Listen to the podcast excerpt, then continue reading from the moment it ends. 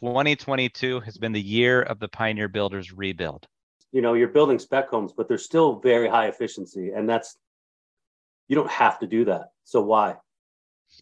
Uh, it's rational, in my opinion. It makes sense. When I sell the houses and I meet with people, one of the number one comments I get is, "Well, that makes sense." And the thing that that I'm very skeptical of when it comes to social media and quote unquote building science is that no one that's that's uh, calls themselves a building science person is really they don't work for a university, they don't perform tests, they don't work in a lab. Those are the voices of Bryan and Tim Uhler of Pioneer Builders, my guests today on the Contracting Handbook podcast. Today we're going to talk a little bit about building on spec in the current economy. Here's some of their takeaways on building techniques and lifestyle they learned on the SIGA Swiss tour. We'll take a pretty deep dive into tools, but really you just get to know the Uhler brothers a little bit better today. My name is Mike Knoche, and I'd like to welcome you to the 106th episode of the Contracting Handbook podcast. I'm a builder in Fairbanks, Alaska, and I launched this podcast in May of 2021 to talk more about the nuance of being a general contractor, the ins and outs of running a business, and the daily struggles. In the first season, I ran topical episodes such as client cold calls and first time site visits, and job site etiquette for those who are raised wrong. And also in that first season, there would be an interview with a construction industry professional. While we still talk about business on the pod, the conversation has really evolved into who we are as builders, no matter where we live in the world, because our experience is universal. No matter what trade, no matter what country, human relationships are the same. We're not that different wherever we live. If you enjoy this podcast episode and are inclined to write a review, please do so. This podcast is independently recorded and produced. It's unsponsored. This is grassroots. It takes a village, people. Well, that's enough out of me. How about a couple more tasty sound bites from Bryan Timmy Uhler before we get going? Why wouldn't you want to save money? Uh, why wouldn't you want to have more insulation in your walls as long as you meet the loads that your house is going to see? Then you're golden. In, in talking a little bit further, they're still dealing with the same struggles that we're dealing with. Uh, there's still mistakes that happen on jobs from time to time. But what impressed me was there does seem to be much more forethought that goes into the design of the projects. But as I'm getting older, I'm definitely appreciating don't waste the energy by doing everything so fast. It takes so long to fix things. As far as that's concerned, our prices are going up, uh, but we don't seem to be having an issue as far as procuring materials. Uh huh. But your prices are going back up now. Does your market still seem to support what you guys are doing pretty well? Do you have like a sense of in- increased risk at uh, all with the spec market? Absolutely not. It's not supporting us right now, but it's not supporting any of us right now. I'm realizing there are some people who are just deliberately stupid, for lack of a better word. They don't want to learn. They don't, they just want to spew their opinion. Not taking yourself too seriously. And I think being in a hurry to be offended is a good tack to take. But I think right now, with what's gone on with inflation and everything else, we're just trying to be use our capital in an intelligent way and then ease over into the social media side to help get through this time period. Not to get too hung up on what's going on in the world that you can't change. You know, you could just stay riled up all the time, right? Doesn't matter who you are and what your beliefs Absolutely. are or anything like that. That's what my mind says, but now my body's like, hey, just so you know, we'd like to weigh in on your decisions. We can't do this quite as much as we used to. Is what are you currently trying to learn? What are you working on?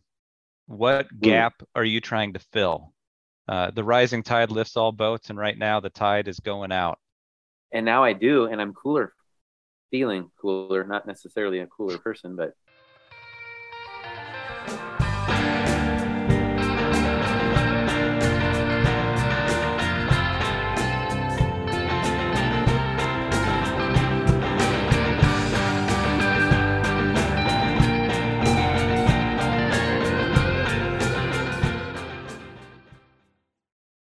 Welcome back to the Contracting Handbook Podcast. My next guests are a second generation of a home building family. They enjoy long walks in the park, flying drones, nature. One might really like tweaking ERVs. You may know them from the Build Show or Fine Home Building. You may know them as Pioneer Builders, aka The Rational Builder, and Awesome Framers on Instagram, where they share their home building process. It's Bryan and Tim Uhler. Welcome to the Contracting Handbook, guys. Thanks for having us. Thank you. Yeah, good to be here. So is one of you the rational builder and one of you like the rest less rational builder, or is it just the whole thing? You want to take that to me? Sure. So we argue over who started that hashtag, but a while back we were just, you know, we have to kind of walk a balance since we're building spec. There's a lot of things you'd like to do, but you can't necessarily do. Hmm. And so you just have to make rational decisions like what's the best for our customers and our climate, et cetera. So we try to just I don't know, push that a little bit, like not be too extreme, but just we the decisions we make today, they might be different next year. Uh huh. Well, and everything in the process evolves. Yeah, and that idea of being rational. What we see so much on Instagram is people have to build in very in so many different parts of the country. And so we have to build to a high seismic design category here. Florida might have to build to high wind, Louisiana somewhere else, Europe and Alaska. So not get hung up on how everybody has to build where they're at, but really take more of an engineering perspective in tailoring it to the loads that our houses are going to see. Absolutely. And and one of the things I notice is, you know, you're building spec homes, but they're still very high efficiency. And that's you don't have to do that. So why? Uh, it's rational in my opinion. It makes sense. When I sell the houses and I meet with people, one of the number one comments I get is, well, that makes sense. Hmm. And so I'm able to explain it because there's been a, a logical thought process that's gone into it. Secondly, we can't compete with somebody who's a, a true production spec builder.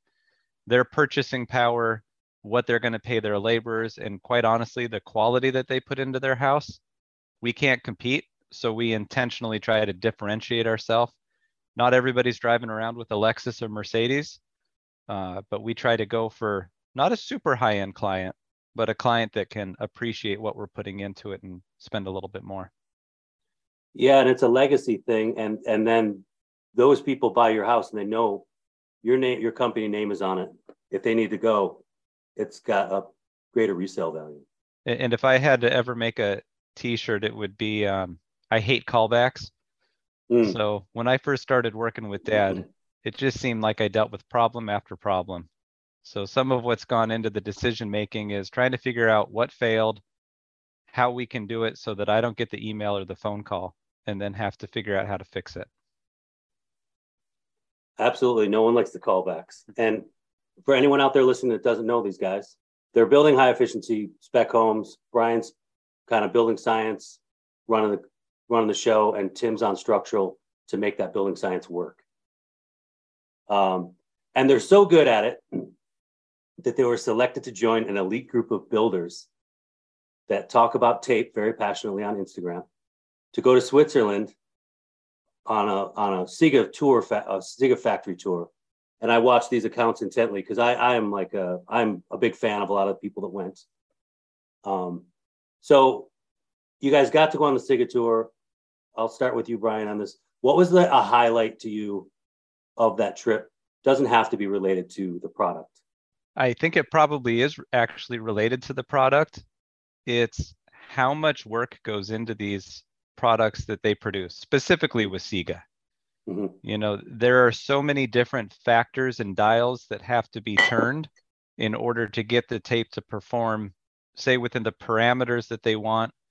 And uh, in a sense how many failures they go through to get to the point where they have something that they're ready to stand behind. So it's a very methodical scientific approach to their products. How about you tim? What would be your highlight? Well that's a good question. You know i don't remember how many people from siga we got to meet that were phds but were not swiss and then they're communicating with us in english and making like science understandable. The the one guy, he's a professor, or a, I thought he was a professor, wasn't he, Bryan? First guy that did all the experiments. Uh, yeah, I think he might still practice education. Yeah. I mean, just a teacher and he, boy, he had us hook, line, and sinker. And the thing that that I'm very skeptical of when it comes to social media and quote unquote building science is that no one that's that's uh, calls themselves a building science person is really they don't work for a university, they don't perform tests, they don't work in a lab. But there mm. at SIGA, we got to meet people who essentially they spend their whole day in a lab.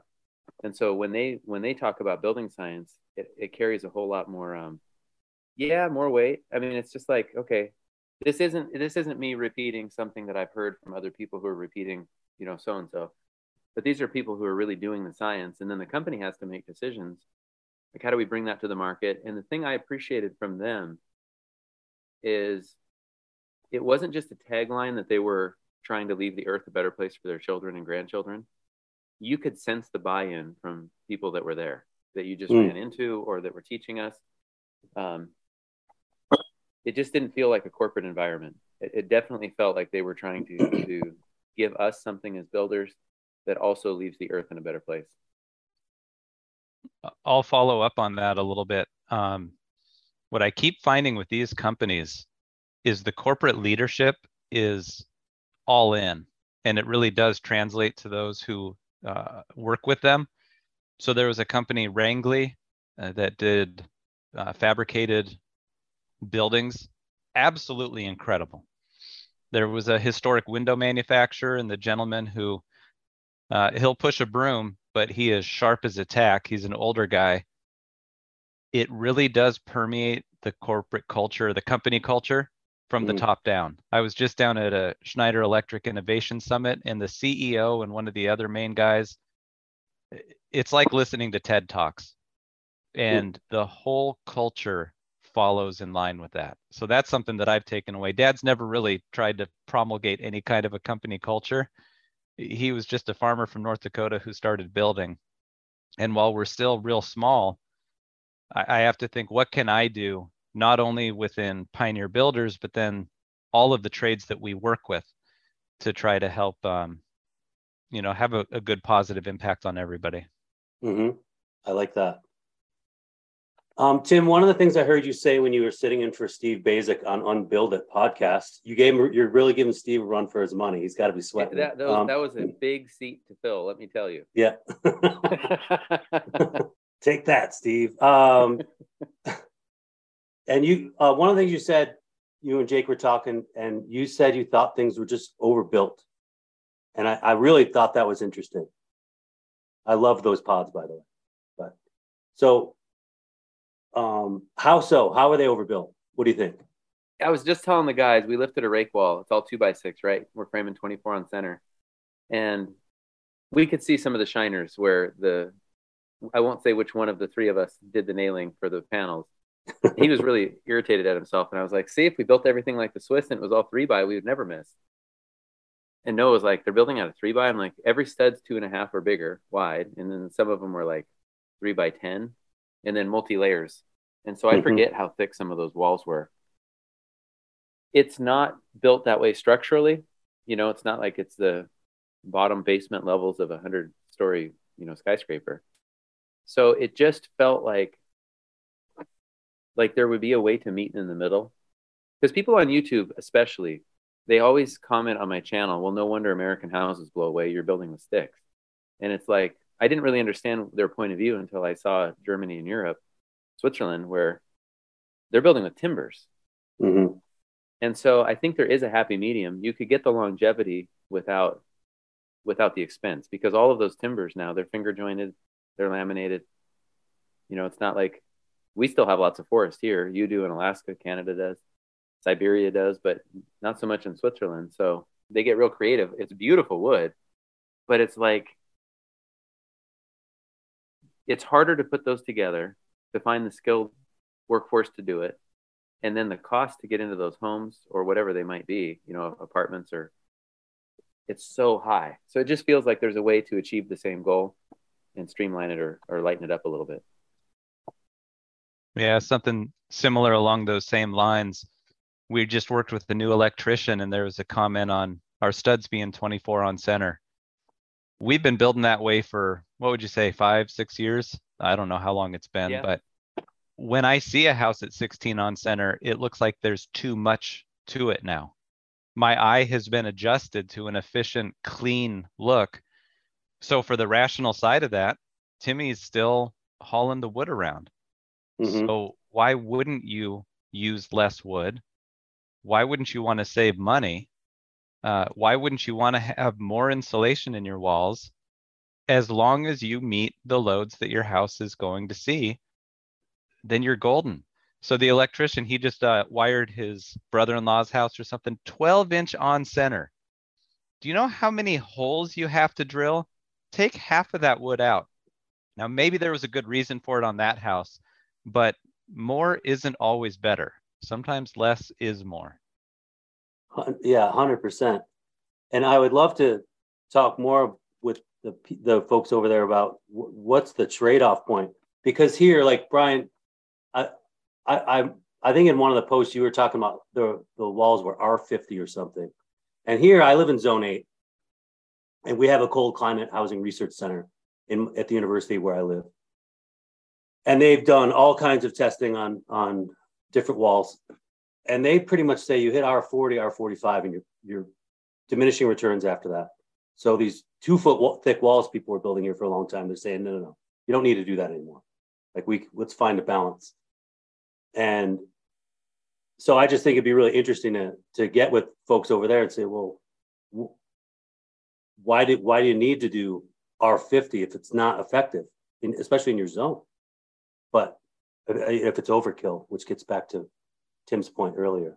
And Tim, you mentioned in that pod as well that there was more recycled components of building being used, but you know, here the general mindset is that, or the, the way they were building, they could recycle more later if they needed to. But the general mindset is it's not cost effective to recycle, you know, in, in North America. We're not really all about that. But did you guys learn anything else about how they're pre-planning to reuse building components? I'm sure that there's programs for like existing houses. Like we, we were there a week early, and so we were up in um, Lauterbrunnen Valley, and walking around up in Wengen, they had you know the, the really old homes that have been there for at least hundred years, if not longer. And then next to them is a house that's being built, and they look identical, but like they would have six or maybe eight foot cantilevered porches all the way around on the second or third floor. And so I could see a couple under construction, and it looked like it was all like four by twelve, you know, twelve inches on center and it was really cool how they came out from the corners because they would wrap the corner. Mm-hmm. And so everything I looked at, it just led me to believe that maybe they're thinking about recycling, but that might be two or three hundred years in the future for that particular structure. Mm-hmm. So it's like, and it doesn't look like they took a house down to put one in. So I just wonder what it takes to get a building permit, you know, and all of that stuff. And we didn't get into any of that on the tour. Yeah, you know, I was I was pretty fascinated by a lot of stuff going on, and I, I really was interested in if you got to talk to any like regular builders, like your dad, like the your dad of Switzerland. hmm I got to how- talk to the gentleman who kind of ran the uh, trade workshop that we went to, Uh huh. and he was a builder before doing that. And so I don't have too much to offer by way of that topic, but it was interesting. I don't remember what his kids ended up doing, whether it was being doctors or or what the deal was, but they didn't follow in his footsteps for building. And he Mhm. said he worked too much. He was away from the family too much. So I, I do think there was an element of the people who ran the job sites over there got them spick and span and everything looked absolutely perfect. However, they knew there was going to be a bunch of people there filming and they put their best foot forward. Mm-hmm. In in talking a little bit further, they're still dealing with the same struggles that we're dealing with. Uh, there's still mistakes that happen on jobs from time to time. But what impressed me was there does seem to be much more forethought that goes into the design of the projects. Even the approvals in the cities, they had a, they'll put these big wire frames up and get city input before they can build anything. And so I, I think there's way more thought that goes into the actual construction and design. So there may not be as much need for the recycling element of things because it's so well thought out. Bryan, Aaron Jones was wondering if you drank out of the wrong fountain at any point while you're in Switzerland. Yeah. So again, I was raised by a farmer from North Dakota, and uh, they had fountains that were there for drinking water. And I don't even remember which one I, I did. I drink out of the one that was for dogs. It was something like that, and the the tour guide just yelled, "No, don't do it," or whatever. Uh, it was pretty hot over there, and I didn't have any water, and uh, so they had all these fountains for drinking water, and yeah, I, I did I it on purpose, stay- just just to get everybody ones- to lighten up. I, I'm sure Well, that's always it. Bryan, yeah.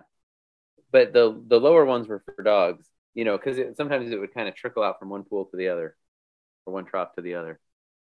I know up in um, Lauterbrunnen they had signs on all of them that that we um you know use the phones to translate, and it was like, it's okay to drink out of them, but please do not bathe your dogs in these.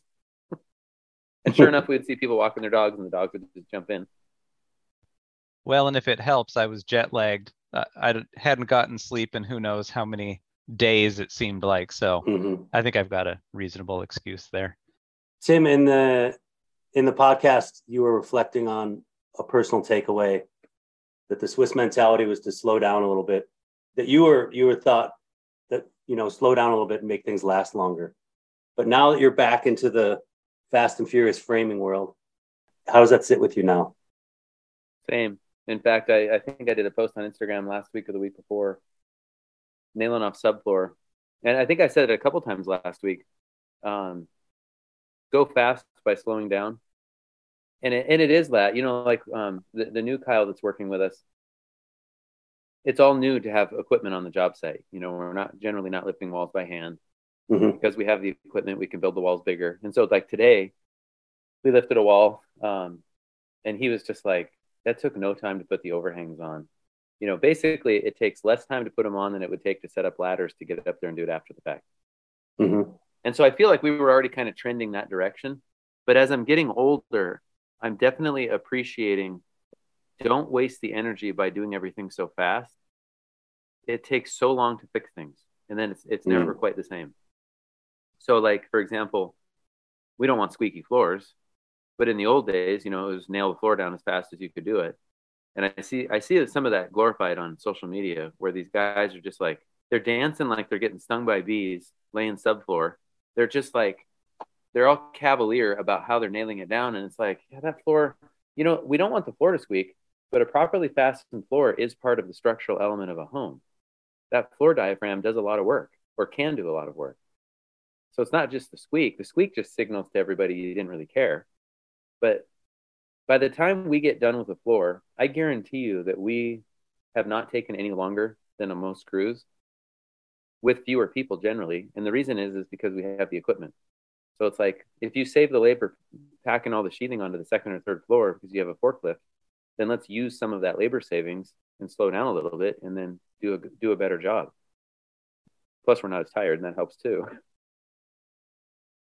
That's a good philosophy because you do having a have a telehandler on site takes days off projects.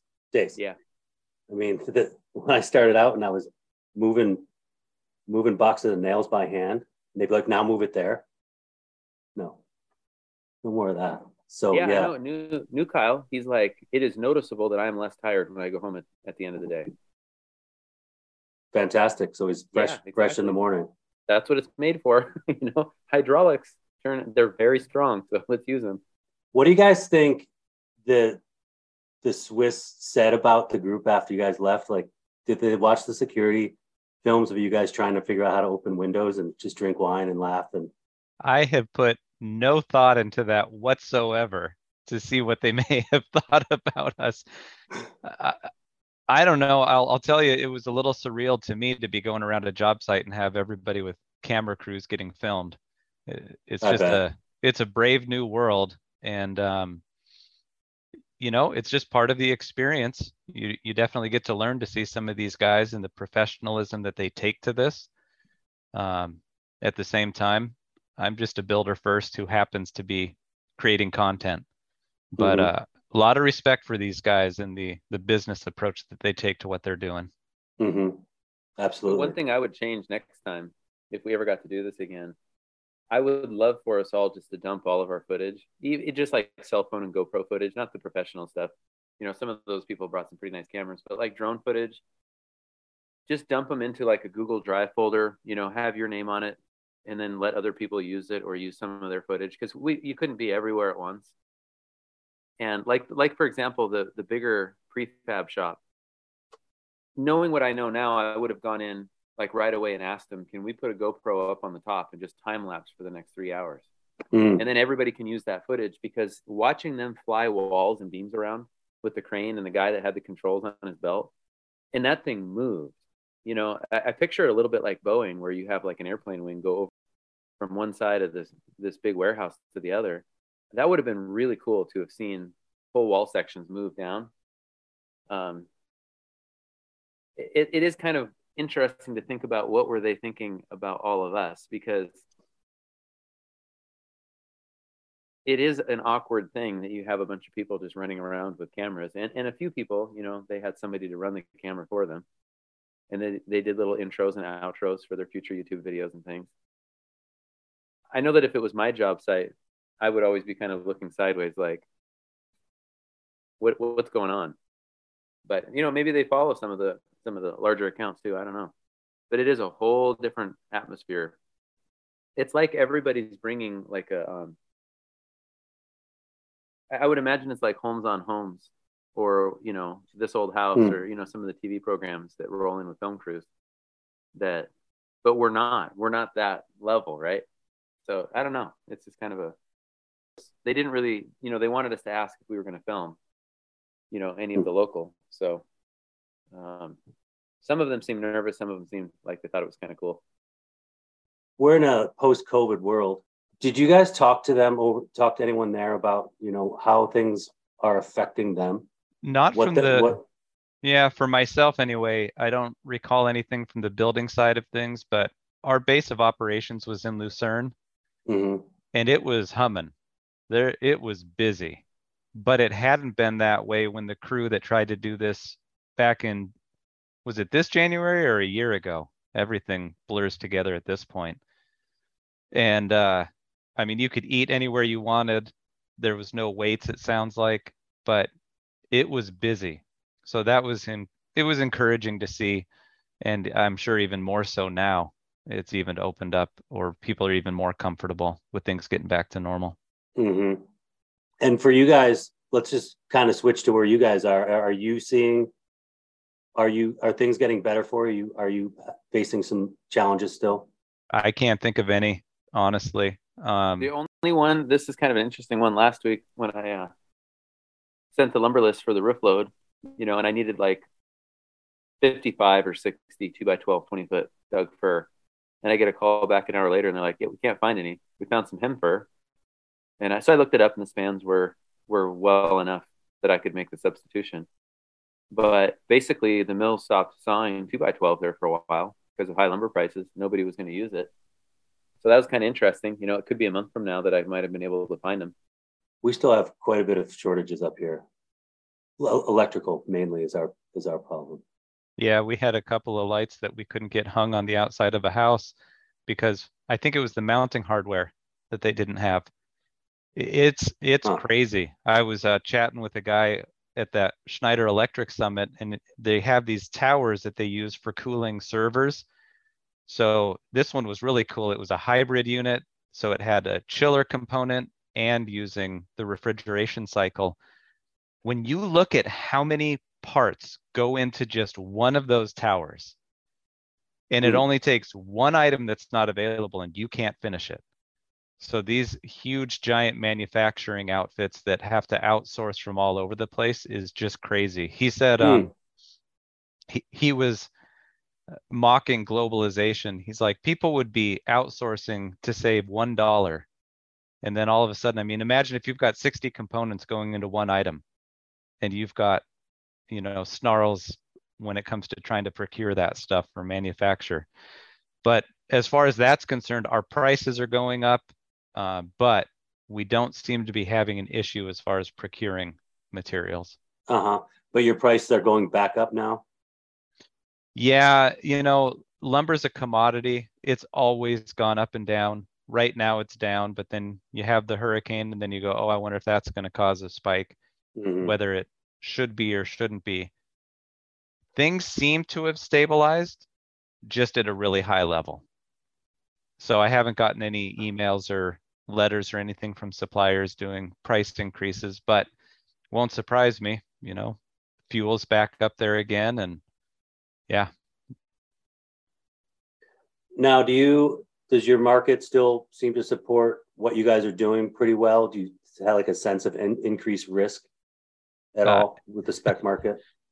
absolutely not. It's not supporting us right now, but it's not supporting any of us right now. Uh, the rising tide lifts all boats, and right now the tide is going out. So I follow quite a few different zip codes on Zillow. So I get emails with price increases when there's new listings, uh, price reductions. Been doing this a long time, and I've never seen so many price reductions. I mean, we're talking substantial. So those folks who are probably doing that are in a situation where they need to get out of their mortgage or whatever the case is. Uh-huh. And so, yeah, it, it's not a pretty market out there right now. Huh. And so what what risk what risks are you unwilling to take now, say, compared to 2009?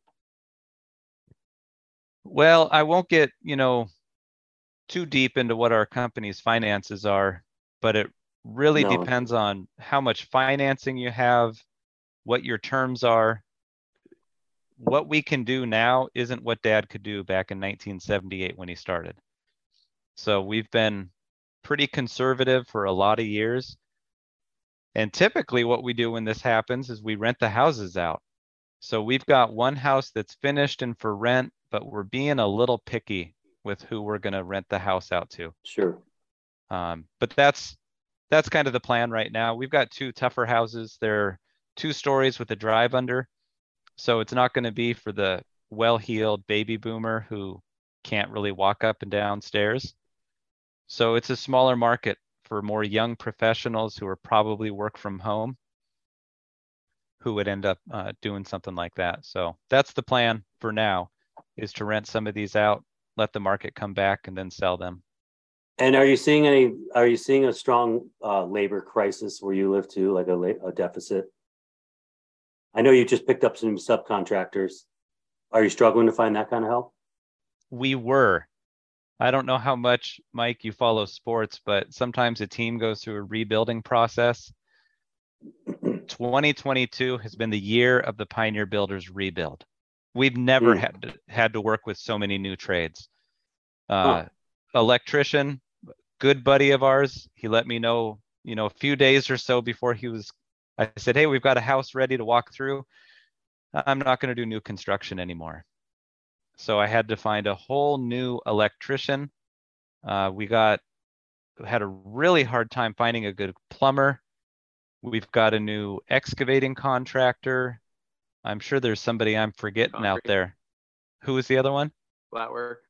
Yeah, concrete. Doing flat work. That one's been years in the making trying to find somebody to work with. Hmm. So that's been huge. And even finding um, good labor to work within the company has been uh, kind of tough. But we've got a way better team now than we did last year or the year before. I think we have the best team we've ever had, but it definitely took some work to get there. Well, I'm glad that's working out. That's it, it is. I know how stressful it is when you lose a good partner. How do you deal with trolls? What is, you know, this is something that I, I actually saw Tim. I saw something that just happened. Just say- oh man. Yes. Emotionally.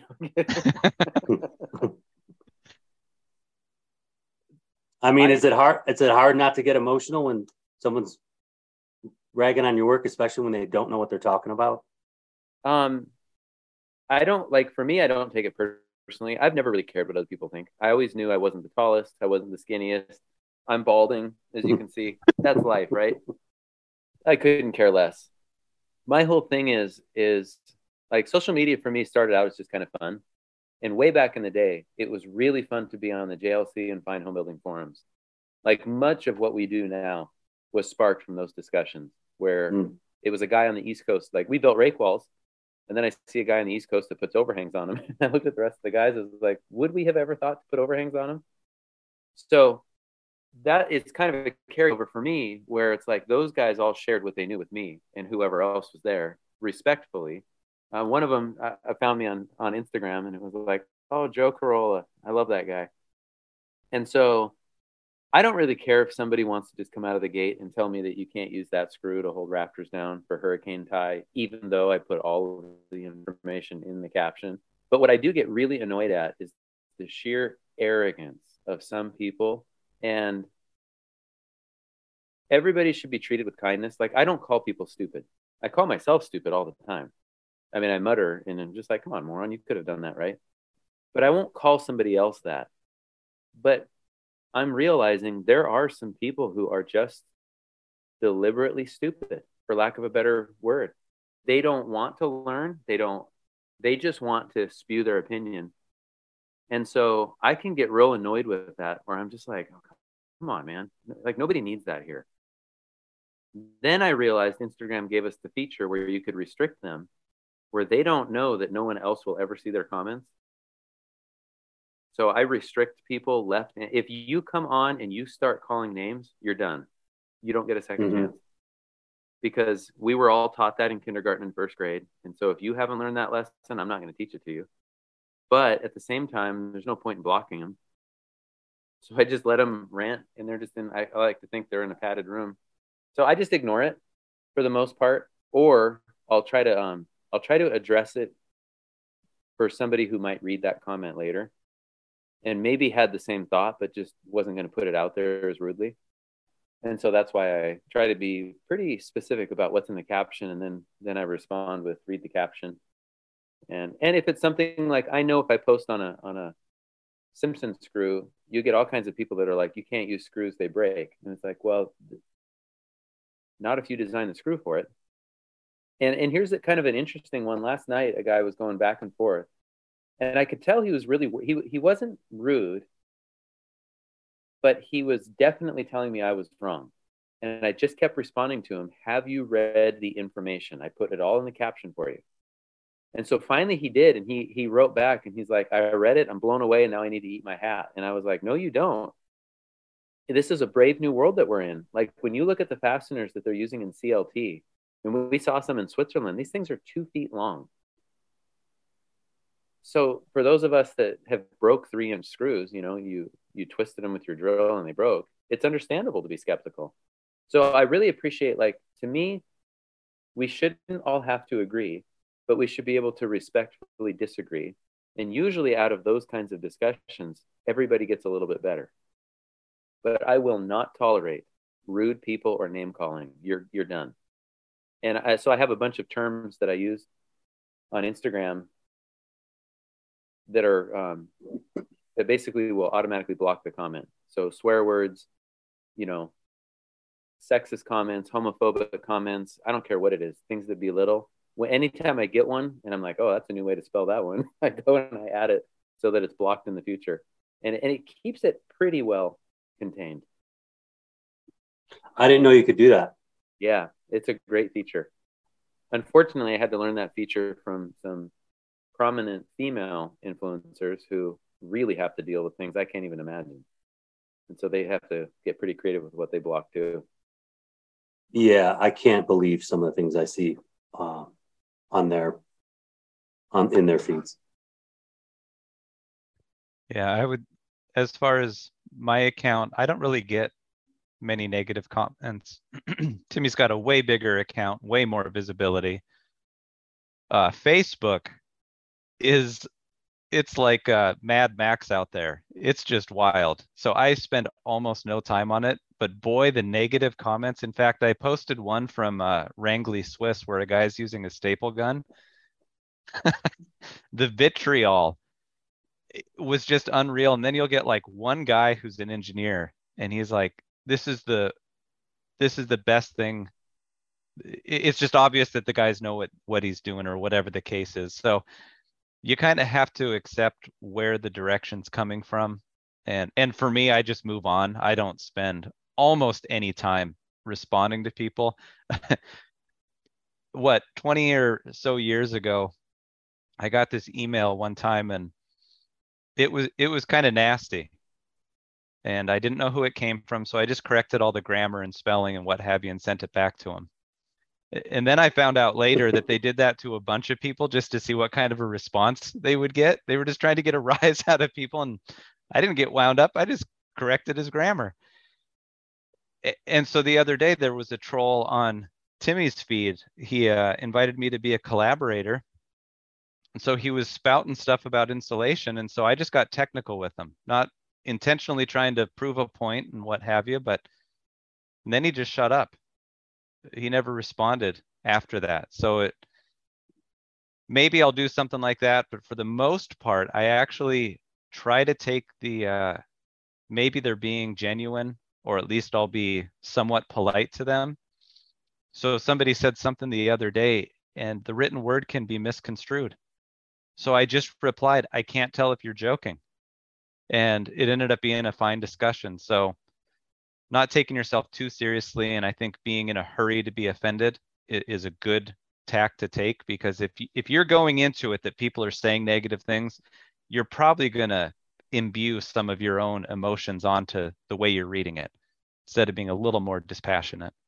What what can be really challenging is if you get somebody i had a guy on youtube yesterday. You know i so i'll overcut a rafter stand on the tail and show people how it affects because it's one of those big discussions. You should never you know cut past the lines so that the scrap falls out, right? And a couple years back, I was like, well, how do I know that, that, that it's not a big deal? And so I, I drastically overcut one, stood on it, and it was like, and so this guy on YouTube was telling me that I did the whole scientific analysis wrong. And I responded to him that I didn't do anything but show, you know, I always call myself 185 pounds of pure muscle and some other stuff too. And no one ever catches the second part of that.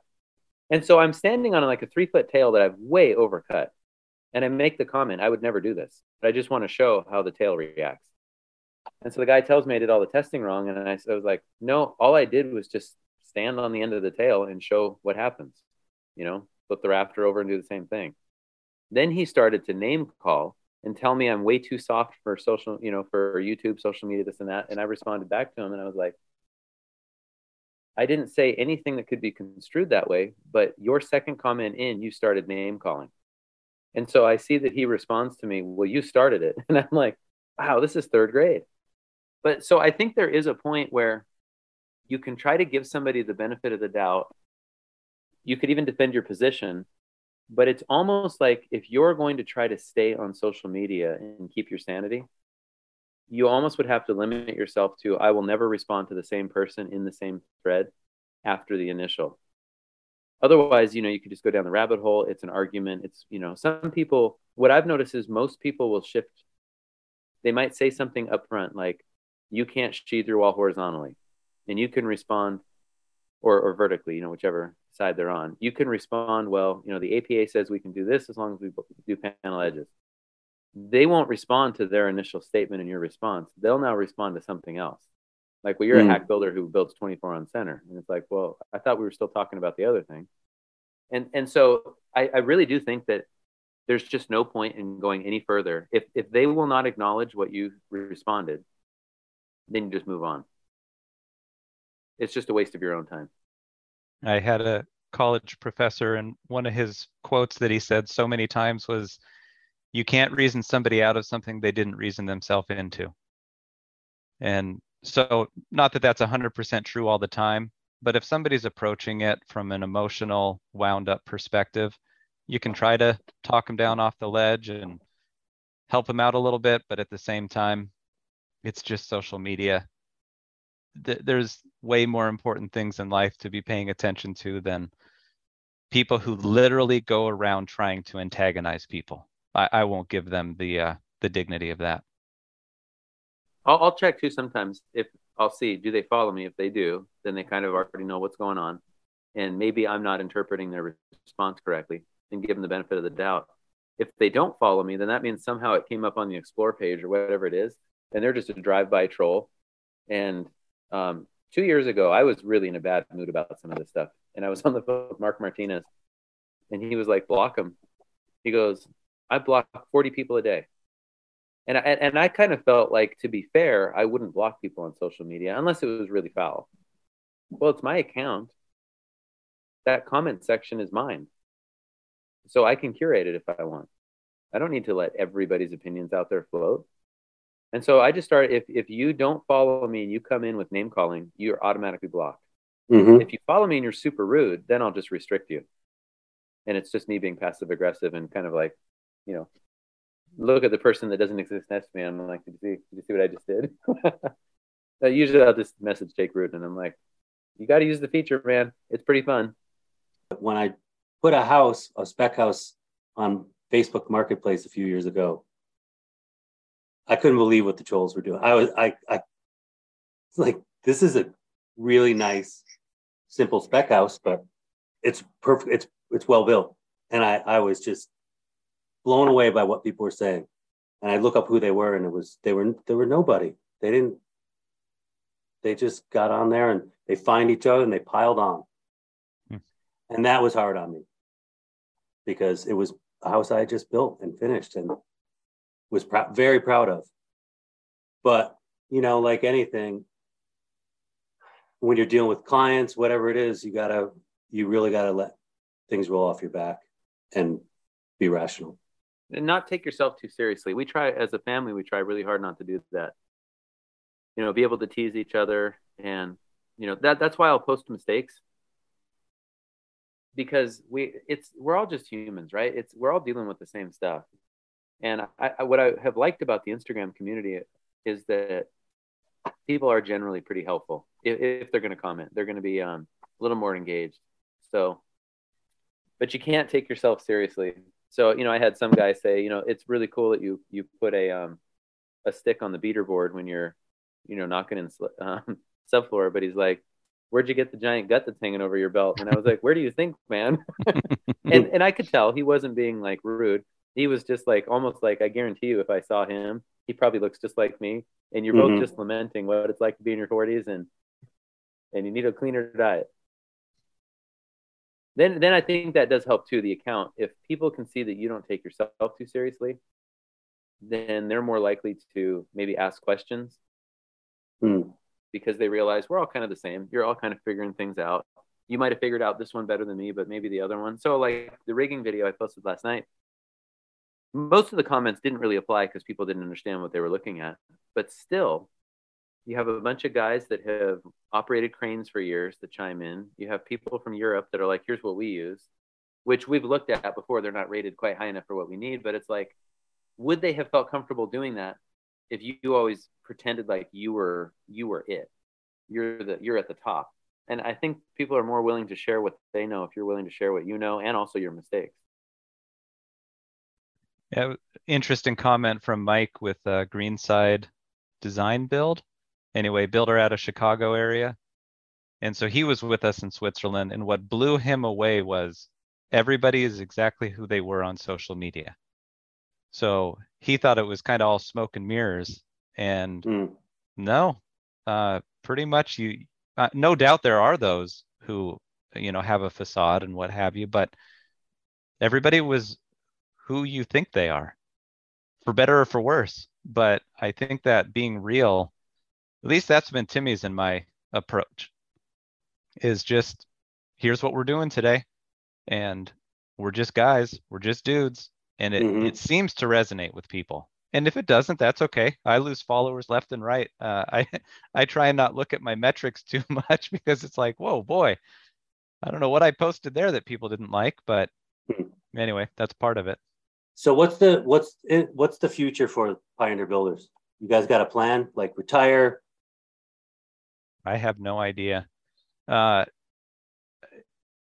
I don't know how much time we have, but the so my son was beating me at checkers and he's young. So I had to look up on YouTube how to win at checkers. And uh, there was this nice account, whether it's true or not, there was a guy who was good at checkers. And it wasn't that he had a whole huge planned out map, but at every move, he reanalyzed the board. Looked at the different options, and then he would make a decision. And then, you know, it goes through this little example of that. And what dad has always done is at each move, look at the at what the options are and make the best decision at that time. Hmm. You know, to the best of his ability. So right now, Timmy's in his mid 40s. I'm in my early 40s. I've got a couple of boys and a daughter who may want to get into the industry. They might not. But I think right now, with what's gone on with inflation and everything else, we're just trying to be use our capital in an intelligent way and then ease over into the social media side to help get through this time period. You know, in 2007, 2008, we had a bunch of customs, but we also ended up renting houses and looked at the tax ramifications of that, and it made sense. But we had never had that many rentals in the past. So now we're in 2022. It's a, it's a different ball game. So from my perspective, what can we do so that Timmy enjoys work and can continue producing content while at the same time you can't be you cannot be a 40 hour a week carpenter forever and so how can we transition out of that so he's just this year he's been taking on more of a load with subcontractor management project management and that type of thing so that seems to be the path that we're on Yeah, at the start of the year, we probably could have given you one answer compared to now. But all of the plans that we made and we thought we communicated very clearly and had buy in, you know, we're going to build smaller houses. They'll be easier on our body. They're generally are easier to sell because we're in a Navy town. We've got the shipyard and um, Joint Base Fort uh, Lewis McChord is not that far away. And we've got Boeing across the water and, you know, blah, blah, blah. And so that was the plan. And then all of a sudden, I was the only employee left in the field Hmm. besides my brother-in-law and so it was like so as far as i'm concerned bryan's answer is spot on i think as like what i would my my initial response would have been we're going to keep building and the core group is our family we'll we'll add people here and there we'll do you know make those decisions as they come but one thing covid did for us is we we all could kind of be bubble buddies. You know, Bryan and Beth and mom and dad, they just live. We could we could walk over there in ten minutes. If we rode bikes, it'd be five. You know, we could walk through the woods quicker than we can drive around, right? But it's still only a five minute drive at best, or at worst. And so we didn't we I didn't feel like we were as affected by the pandemic as a family in the sense that we weren't separated from each other or the grandkids or the nephews and nieces. We got to we got to stay together. And now that things have kind of changed at work, we've all just realized the only people you can really count on is family. And you can count on other people too, but but you just know. We've all been together, in my case, for almost 45 years. we'll be together, you know, for a lot longer. So we'll just make decisions that allow us all to enjoy life, enjoy work, not stress too much, enjoy each other. Go hiking, you know, take the kids out for a walk. Um, you know, like we just went down to Oregon for a week with Nikki's parents because they had been caregivers for the last couple years. And if Bryan's kids hadn't gotten sick, they would have all been down there, and mom and dad would have been down there. And it's like Mhm. my sister, you know, she lives close. She might come to Vegas for International Builder Show, and it's like not to get too hung up on what's going on in the world that you can't change. You know, you could just stay riled up all the time, right? Doesn't matter who you are and what your beliefs are or Absolutely. anything like that. But it's just like let's just stick it out as a family. Let's just do the best we can there. Social media has been good for the business because it's developed relationships, opened up opportunities. It's kind of breathed more life into it. You know, it could get stale, and there's always something new to learn or something new to try. You know, I could make the joke about Steve at the beginning of the podcast, but I really like Steve. I can learn from him. If I needed to, I could call him. You know, it's like that's where I, I'm just pretty militant about we just need to put our best foot forward and try to be kind.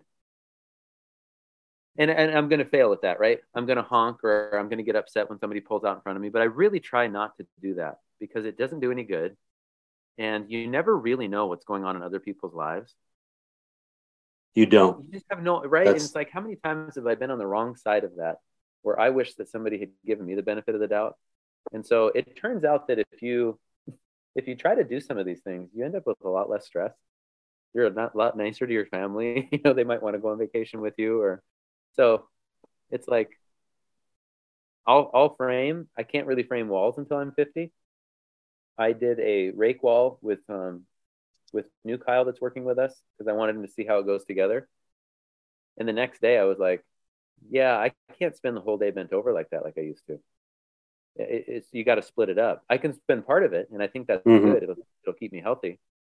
So like yesterday, I packed the sheeting. It was only ten sheets. What difference did it make? You know, we brought it over with the forklift, but You felt it today. no, Hmm. no, I was feeling good, and we went for a really brutal hike on on last Friday, and I felt really good on Saturday. So I think being able to spread some of that stuff out can really add some longevity. But um, Dad's always set a good example of never being the prima donna. He would do the cleanup. He would move material, stack files, and so that's just kind of trickled down. I've always been the mule because I didn't want the other guys to think framing was boring or like it was just grunt work. Like I wanted, like Noah today, we lifted a rake wall. I have this prototype of, of a Bluetooth that connects to a mesh network. So he and I can communicate real time. And it, and it was awesome. I don't know that a lot of other companies would have let him operate the forklift with the boom at 60 degrees and, and boomed way out. But I know that he needs the the self confidence. And so it's like, do it. We're going to go slow. I'm going to run down and we'll double check things and we'll run up. And I think all told, when I turned the camera off, it took probably an hour to lift the wall total before, you know, from the time we went and got the machine, brought it in. The actual lift only took about 20 minutes. But it was like I could see the spring in his step when he got out of the machine because he did a good job operating. Mm. there was no we were all safe and all that good stuff but it's like i don't mind being the guy that has to climb the ladder or or pack the sheeting but at the same time bryan and i've been talking about it quite a bit. That's what my mind says but now my body's like hey just so you know we'd like to weigh in on your decisions we can't do this quite as much as we used to. So now we just spread it out a little bit I can relate to that. I've definitely, my mind and my body are not matching in goals some days. And I don't like it. yeah I want to be like, I want to go. I want to like check that box and, and not have it take two days. So I can relate.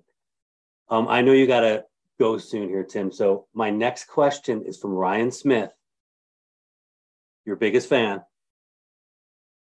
Um, he says he wants to know what your favorite DMB tune is.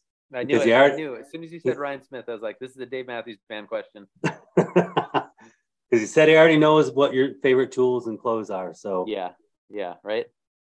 Um, two step. We've seen Dave Two-step. live at the Gorge like I don't know, maybe 15 times, and they always go on these jams for two step, and it is that I think that's my favorite of all their songs. I used to see him in the '90s in in Colorado before they were anybody really. Yeah, like Red Rocks or No, at, at like at the the uh the uh, I'm spacing the name of the theater. It was right in Boulder, is that Fox? Fox Theater. Yeah, Yeah. yeah. they Tiny a live place. album from Fox that was that was pretty good. I like that one.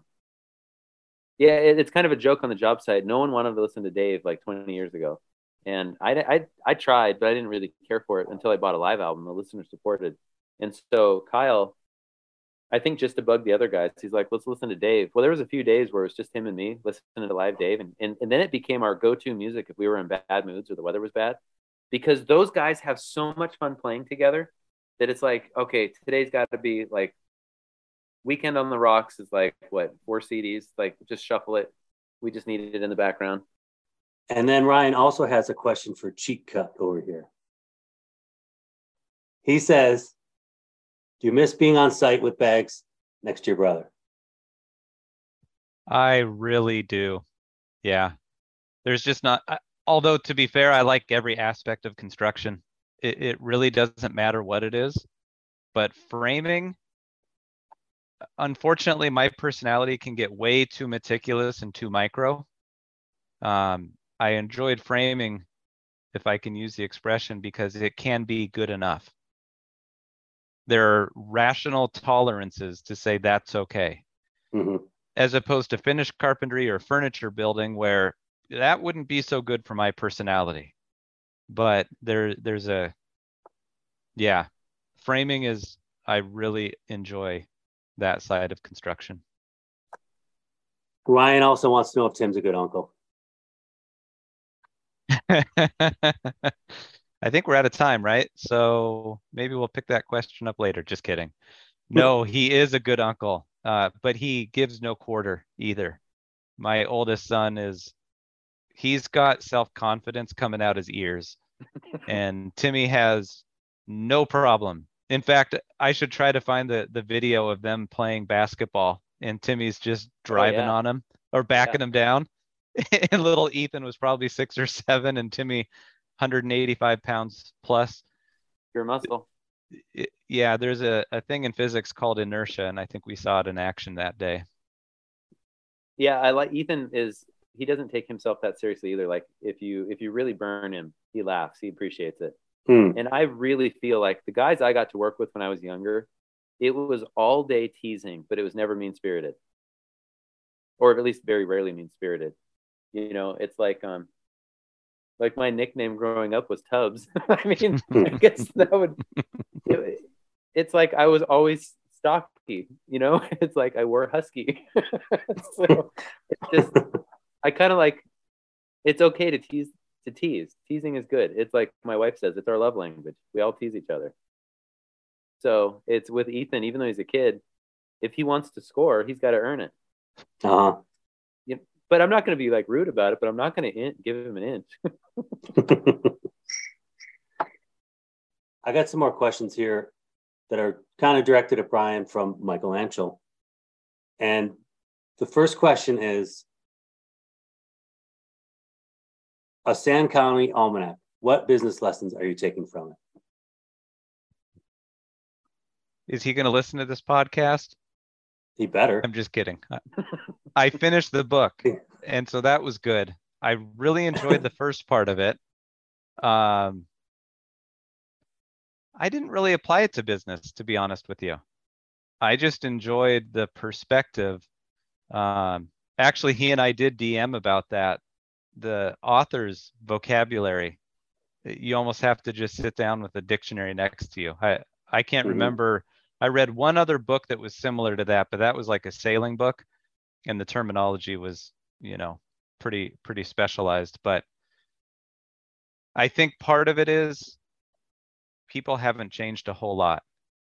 It's pretty relevant today as whenever the gentleman was that wrote it. I want to say it was in the 40s that he wrote it. So his his viewpoint covers uh, a, a real interesting time period in U.S. history.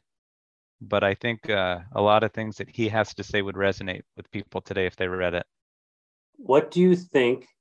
What do you think of the noble pursuits of those who history remembers? What do you hope to be remembered for? You guys can both answer this. I know what my answer is, but I want to hear Bryan's first.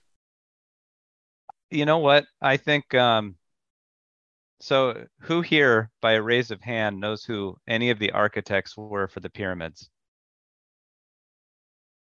So nobody's raising their hand. I don't know if this is going to be visual. So Imhotep allegedly was one of them. Nobody knows, and it's literally the last of the seven wonders of the world still in existence. So who cares? Like, I just have to say, none of us are that special or that important. If nobody remembers me other than family and friends, I'm okay with that. So I would rather those who do remember me just, hey, he was a nice guy, or he helped me, or he made me feel good, or whatever the case was. I'm not really into making a big name for myself. Timmy? You should have said, I want to be that guy that was known for being really fast with a 10 keypad. Well, there is that. Yeah, my answer is the same. I couldn't care less. Like, uh, to be honest, if social media wasn't now part of our business, I'd be off it in a heartbeat. I enjoy it. It's fun. I love the friendships and, and the information that I've learned. But I, I'd rather be out hiking. Frankly, I, I like the fact, like the pike that we went on Friday, when we turned the corner, it said it was four miles each way, but it was very clearly five each way, and that last mile was brutal. And it got to a point where I wasn't going to stop, you know, and I'm tracking with my with my watch, my Mhm. heart rate, and then we got up there, and it was just like, there's no one else here. This is normally like a packed hike. It's beautiful. We walked down to the lake. There was a um, a man and woman that were having their wedding pictures taken. They had hiked it up there at 4 a.m. And it was like, even though I don't know who they are, you kind of still shared the experience. And it was like, they got outstanding pictures. It was like, who cares what we're known for? I know some people really want to put a mark, but I, I just think maybe they're thinking, well, I won't, I won't comment on their motives. I just couldn't care less. I don't need to be remembered for anything. Except I don't want to be that guy. just put that on my. You're like Anything with that. Yeah, he just was trying really hard not to be that guy. If you guys could ask someone, any guest on my show, a question, what would you ask them? Um, from you know, okay, I want to know how Ryan draws so precisely, and then doesn't only he's not only just precise with his drawings, like his developed drawings, he has turned that roof cutting into furniture making. And I don't care if you put a guide, if you give me a table saw, a track saw, I won't cut anything that pretty. So it's almost like, is he a human CNC machine? He's got to be an android. I think you're onto something. Yeah. He's got us all fooled. Yeah. He's does. actually not an earthling. he just pretends to like Dave Matthews, man, but he doesn't even know what music is. He was programmed to like Dave Matthews. yes. Yeah. I, I think my answer to your question, like about Michael or other builders, is what are you currently trying to learn? What are you working on? What hmm. gap are you trying to fill? Periodically, people will ask me questions about resources and things, and it, it's not been this methodical, but in hindsight, I've always been a steady stream of taking in knowledge. Like back in the late 90s i started with builder magazine. I have looked through every builder magazine for over two decades and there's a lot of other magazines that are similar. So you just kind of are exposed to a lot of different things in a general sense.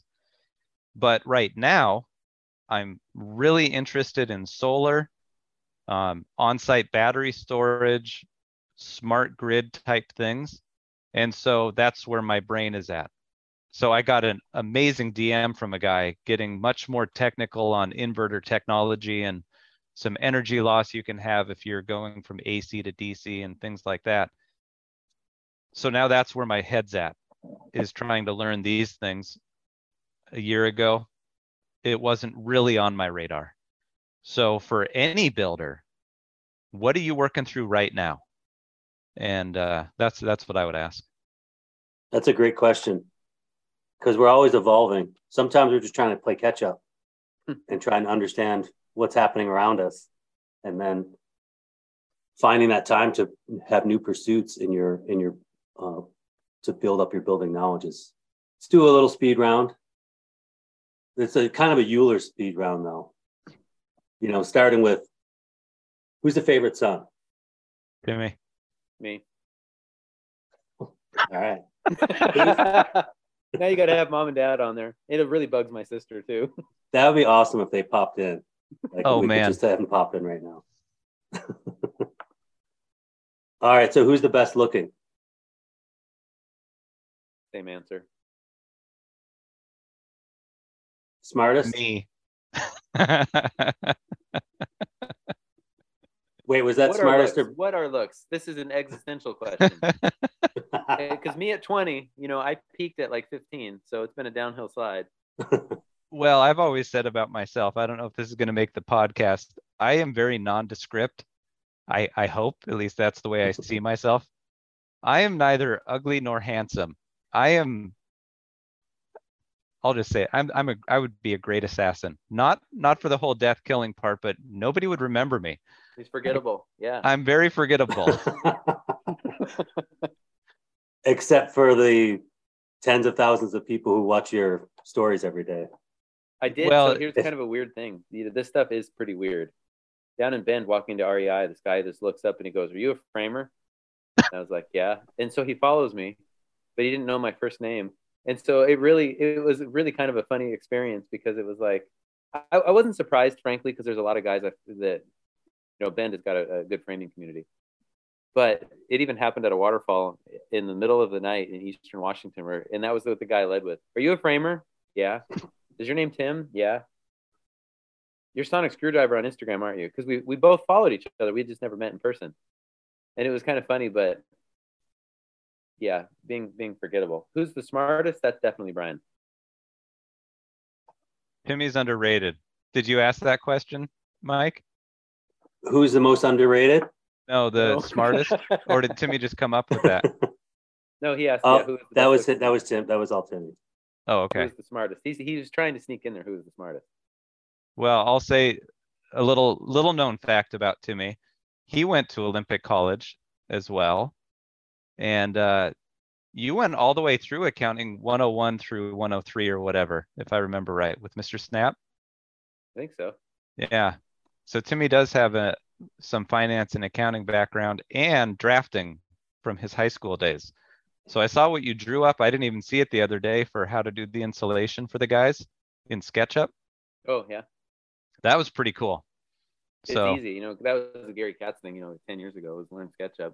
I'm not that good at it. Yeah, Bryan is. Um, you know, like if we took IQ tests, we're probably pretty similar, but Bryan's very disciplined, and if you give him an hour to learn something, he's probably going to learn more than most people because he's going to be disciplined about it. He's not going to get distracted or scattered.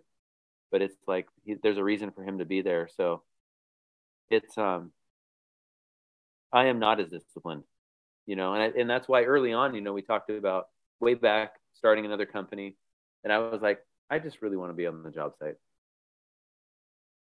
and and I don't regret it at all. I, I've really enjoyed it, and I still enjoy it. And, and when you have a good team on site and you're having fun, and you know, yesterday we decided to play Pearl Jam 10 album, which is like Mhm. what from 1992, 1991. Mhm. Neither of the other guys was born in that decade. Well, maybe Kyle was. Noah wasn't because he's only 20 now. so it was like, I, I just it's it's a lot of fun to be on the job site.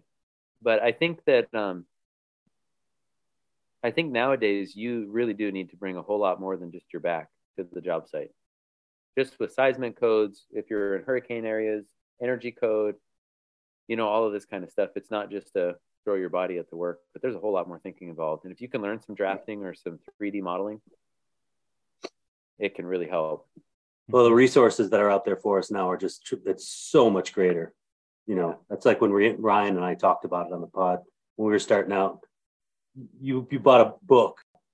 It, it would be a joke on the job site when Shane was working with us because he's he's I think 22, and and he didn't grow up watching a lot of media like TV or, or movies. So we would always like make a reference, and then we'd look at him and we're just like, "Do you know who Robert De Niro is?" and it's like, "No," and it was like, "Whoa!" So massive generation gap. Hmm.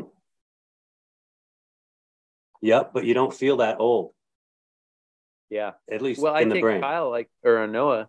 We'll go get coffee or something, and they're like, "Oh, is it father taking your son to work today?" And I'm like, "No way, he's like six three. Clearly, he's not my kid." But I'm like, "Oh wow, he totally could have been. You know, I could have a kid in college right now." Let's do some tool stuff. I've got two of you, so this is it's going to take a minute. But favorite tool, Tim. I'm going to say it's your it's your router on a stick, and then Bryan, it's your blower door. I don't know. I like all of them. I was just using a metal detector today to, to try to do septic system troubleshooting. Hmm. That metal detector is pretty awesome. Thankfully, the metal was ferrous, so the metal detector picked it up. But um, almost every tool in my truck is specific for a purpose. And uh, so mine's way broader of an answer. Any tool Let's take Uh, over the podcast. there he is. Anyway. okay, he's back. I usually have my phone turned off during these things, so sorry about that. That's And all I- He gave a great answer, and he said, "I'm not saying it again when Mike Y- I can't repeat it. It's Yeah. unrepeatable. At least Um, I've, I've recorded it though. I'm no one's ever going to know that phone rang. No, I, I've got so many tools that I drive around with that are pretty specialized things. So Hmm. pretty much any tool that meets a specific purpose, uh, which is one I- of the things that I find so cool. Is Yeah, you, I, you I don't know how you would, how you could limit it to, to one. The router on the pole is fun just because of the comments that it elicits on social media. But when we first started using a router, it was like this is so much easier, and we always talked about putting it on a pole, but you know, like all good framers, you don't you don't take the time. But I, I would say that looking back over the last 25 years, my favorite tool is telehandler. Hmm, It that's a great tool. I mean, it's so versatile. Uh, not that you're supposed to do this, but we, we filled in ditches with it. You know, like you just push the forks, and we um, just being able to move material.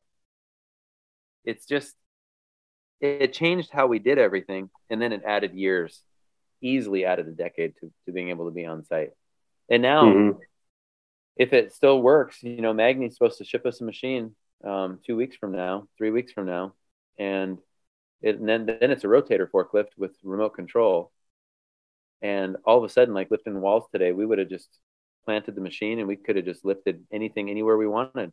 You know, attachments, man basket, um, truss jib. You can't tip it unless you turn off the safeties. I mean, it, it's unreal, and I think I think that's going to add a whole element of fun, where you're like, oh man, now we have a forklift that can stay in one place but rotate. I, I got one for you, Mike. As geeky as this is going to make me sound, honestly, the personal computer. Like right now, we're on a laptop, and I've got, you know, QuickBooks, Bluebeam, Outlook as some of my shortcuts.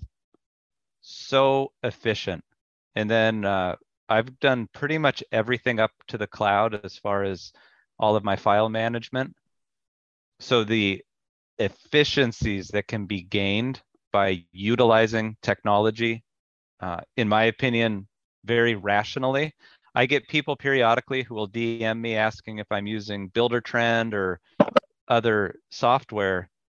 No is the answer. In my opinion, the uh, for our company, it takes a certain level of organization to need to be to need to have those specialized tools. And and we just don't need them as a spec builder. We can utilize mostly free software but the amount of things that can be done efficiently from a computer we couldn't do what we do now on with very few man hours that we actually put into the company but i think we're able to produce outsized because of our um, focus on efficiencies Okay, what is the most useful tool? screwdriver I wish I had the quote in front of me of Andy Bernard talking about his brain, which he will use to do. Um, man, useful tool.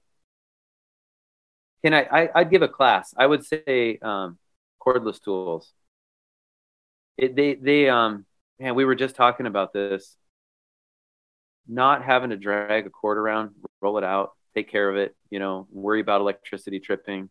Like, I think if I suddenly right now, you know, went through a wormhole and came out in, you know, what, 2013, I would be like, we're working way harder than we need to to do the same task. It's gotten a lot easier with cordless tools. So I'm just gonna I'm gonna kind of default or uh, take the easy way out and say that class of tools. I like that you guys are giving me classes. This is uh, classes of tools and these um these these are these are, are a, a new wave of answers I'm getting for these questions. Because now is the where have you been all my life tool. Ah, now I can't say cordless tools. You can you Can't say say whatever you want. You can you, you can actually a lot of people answer with the same one every time. So All right, I'll, I'll give one without putting a whole lot of thought into it. Uh, oh, firm grip tools, firm grip gloves, just sent me out three pairs of uh of gloves, and they're the ones that have like the rubber on the top and everything. And it was like do I really? Well, and I tried them on and they were pretty flexible.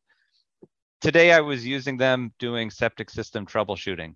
So it was kind of nice to just, your hand became more of a shovel in being able just to get in there. And I mean, I've used millions of gloves, but I really like these. So that's my flavor of the month today. Uh, since we're recording and I was using them. Uh, yeah, I wouldn't have thought this until Bryan said that, but the wearing work clothes that are made to stretch, like way back, I think it was probably ten years ago. I had a pair of Duluth Trading, you know, their flex fire hose pants, and I just remember climbing ladders, being like, "This is so much easier." And now I, I only wear Truewerk and have for like the last three or four years, and everything I wear now is stretch. I have one or two pairs of jeans but they're Kühl brand, so they're for climbers. They mm-hmm. stretch. I could, I just always hated the old Carhartts going up and down ladders. I would actually buy them oversized just to get a little extra room in the legs for going up and down ladders. So it is so much more comfortable to work. Last summer, wearing clothes that are made for heat, like the same job and the same temperature is far more comfortable now than it used to be. And it's like, you couldn't have convinced me 10 years ago to wear long sleeves in the sun and now I do, and I'm cooler, feeling cooler, not necessarily a cooler person, but it, it's yeah, it's like oh, this is so nice. All your pants are cool pants, Timmy. Yeah, that's from yeah. you know, going back to what you were saying about the cordless tools, I was thinking about that, and you were saying if I could go back to 2013, and I remember my crew rolling out hoses, cords, tangles, and just like, and the battery stuff started coming along. And, and I was like, oh, I'm gonna get some battery stuff. And they're like, nah, like, why would you do that? You know, and look at us now. Now I got piles of pneumatic tools that well, they're they're like boat an- they're good for a boat anchor at this point. Yeah. Well, Dad used to say that. Uh, we'd roll out every cord and roll them up every day, and then we were just like, is it really worth doing that? And he's like, you know what? If you factored in the 10 minutes on either end of the day times a year, you know, however many work days that year, just leave them out. If they get trashed, buy a new one at the end of the year. Well, we didn't really even have to buy new ones until we started driving over them with the forklifts and we had to be a little bit more careful there. But it was like, no one steals cords, so just leave them out. What's the point of, you know, just grab the power tools, put them in the van, and then go home? And it was like, so some of those lessons, like I have people, speaking of the router, they're like, well, you're going to burn that thing up. I don't care. It's a cheap tool. It, and it made me money the whole time. So if I burn it up every three years, that's what we're supposed to use tools. Like mm-hmm. you don't not drive because you know that you're going to have wear and tear and change the oil. It's like, so I think sometimes maybe even that's like a segue back to the, I'm not going to change the direction, but trying to be rational, make rational decisions is like, do I care if I have to replace this saw in three years? Or do I care that battery powered is more expensive? Even if I factor in a good quality cord, do I really care that it is? Because now I save it all the time rolling up. It never snags. Like I've had it come out of my hand because the cord snagged as you walk and then it falls mm-hmm. off the roof and it's like all that stupid stuff. Now we can just avoid all of it. No trip hazards. Mm-hmm. I mean, you factor all of that in. That other, like a guy I was talking to recently, he broke his back because he tripped on the job site carrying something and it was a small step and he just fell the wrong way. Hmm. And it's like, it is those little things that can make a big difference. So not dragging a cord around is, is huge. Absolutely. Is there anyone you guys want to give a shout out to today? I'll do an easy one. I looked back to see when I first started watching Risinger on YouTube. And uh, uh, it was like one or two back in, I don't know if it was 2019 or 2016 or what it was. And then you could see my watch history on YouTube periodically, watch him a little bit more. And then eventually I was at uh, the office, second screening, and I would just play all of his YouTube videos, you know, uh, and I have watched or listened to almost all of them he really put so much of this on the map. Uh, there, there were other guys doing things, but just a huge uh, shout out of gratitude to what he did and his consistency for as many years as he's been doing, I think a lot of us indirectly or directly can attribute a good part of what we're doing to to Matt, honestly. Yeah, I have a hard time with the shout out question. I'm pretty picky who I follow on Instagram because I just don't have time to try and keep up with it and all the stories. Um, I I'm still really a big fan of April Wilkerson. She's kind of more in the DIY category, but she's huge on YouTube. And so I met her at a Keen event like five years ago, and I didn't know who she was. She didn't know who I was, and I didn't know she had a million followers plus on YouTube. But what I really, really respect about April is that she just works. And there's others too. Anne of all trades works. I really like following accounts where, where the, you know, sometimes people are funny and you follow them because they're funny, and other times it's like, you know, meeting April and Anne. There's really no reason for me to follow either of their accounts.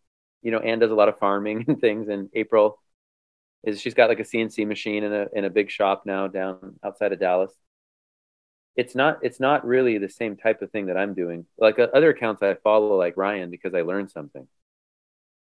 Theirs doesn't directly translate, but I just love people who work and don't take themselves seriously. Like Anne's always got her pictures with the donkeys and Fluffy Butt Friday with the alpacas and I just I really appreciate accounts like that, and I'm very partial to female accounts. There's a, a young woman in New Zealand, Chelsea, who's gone through the apprenticeship, and boy, she lets it all hang out.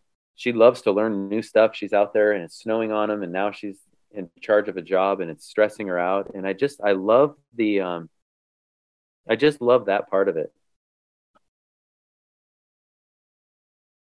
I think I'm going to start doing a fluffy butt Friday. right, right. Everybody out there listening couldn't see Bryan and I both like slowly growing big grins is after Fluffy Butt Friday. Oh, the Fluffy Butt Friday when Nikki and I were in Iceland, you know, there was a bunch of sheeps.